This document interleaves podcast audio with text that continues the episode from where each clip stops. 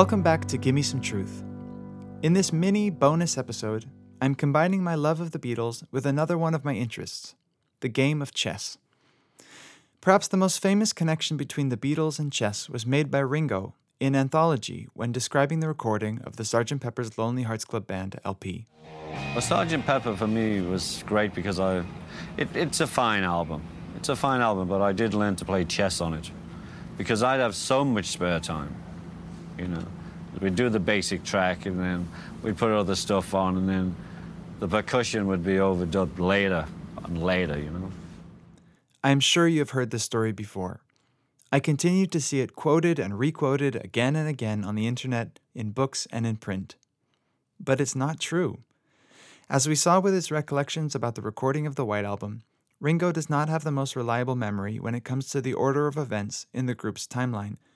In this case, I believe Ringo conflated the memory of learning chess from Neil Aspinall during downtime in group activities with the excessive amounts of time he was not actively involved in recording Sgt. Pepper.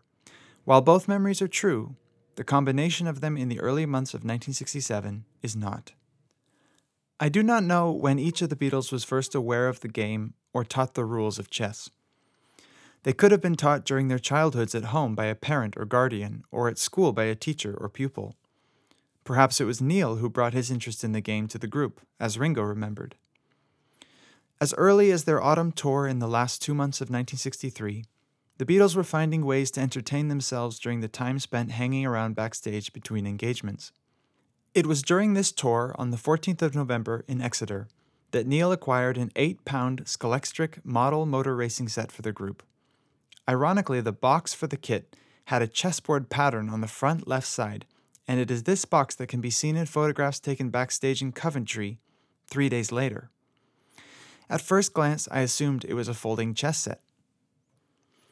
The first reference I could find of a Beatle playing chess comes from the 31st of March 1964 issue of the Daily Mirror. Journalist Don Short, who had crashed John, Cynthia, George, and Pattie's weekend getaway to the Dromoland Castle Hotel in County Clare, Ireland, reported that on the final night of their stay, the two couples played games in their hotel room, and Cynthia beat John four times in a row at chess. The first photograph I could find that shows a Beatle with a chess set was taken in March 1965 while the Beatles filmed Help in Austria. In the photograph, John, again, can be seen moving tiny pieces across a very small travel chess set, wearing the black leather cap that was typical of this period. A couple of weeks later, pop journalist Susan Shaw reported in the 10th of April issue of Disc Weekly that, while filming interior shots at Twickenham Film Studios, Paul was looking for Ringo, as everyone else seemed to be. Eventually, he was discovered playing chess with road manager Neil Aspinall. This is one of his latest hobbies, and he is becoming quite a good player. Just about 18 months before the sessions for Sgt. Pepper had even begun, Ringo was becoming a competent chess player on the set of Help. A year later, during a session on the 14th of April 1966 to record the vocals for Paperback Writer, Ringo was found at the chessboard yet again. Sean O'Mahony, in the June 1966 issue of the Beatles Book Monthly, reported We then spotted Ringo's head behind the screen in the far corner. He was playing chess with Neil. So we walked over. Who's winning? I asked. Neil's the expert, Ringo replied, and went back to the chessboard to concentrate on how to get his king out of danger from an attack by Neil's bishop and castle.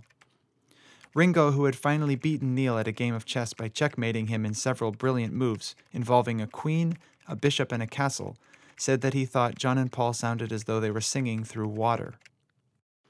This same magazine featured a full page photo of the drummer behind a full sized chess set, holding a black knight aloft in his right hand. It's a thousand pages, give or take a few. I'll be writing more in a week or two. I could make it longer if you like the style. I can change it round, and I want to be a paperback writer. Paperback writer. If you really like it, This same year, when John met Yoko Ono for the first time at the Indica Gallery on the 7th of November, one of the pieces she had on display was titled White Chess Set. Laterally, Yoko renamed this piece Play It by Trust. This consisted of a chess set where all the squares and pieces were painted white. On the 12th of December 1968, John and Yoko were filmed at John's house Kenwood with this all white chess set for Austrian television.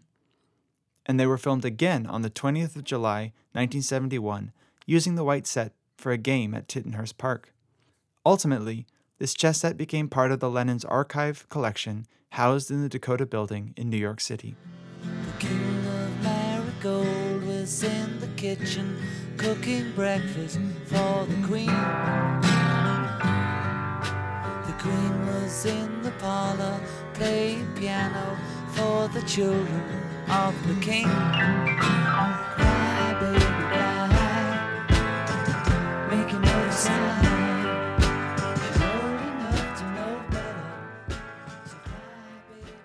So there you go.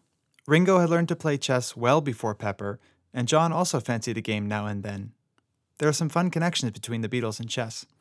This is not even mentioning the great artists, most notably Chuck Berry, who were released on Chicago's R&B label Chess Records.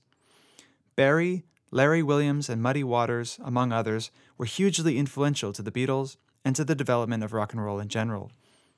Chess pops up in the group's history in more ways than one. And by the way, it's a great game.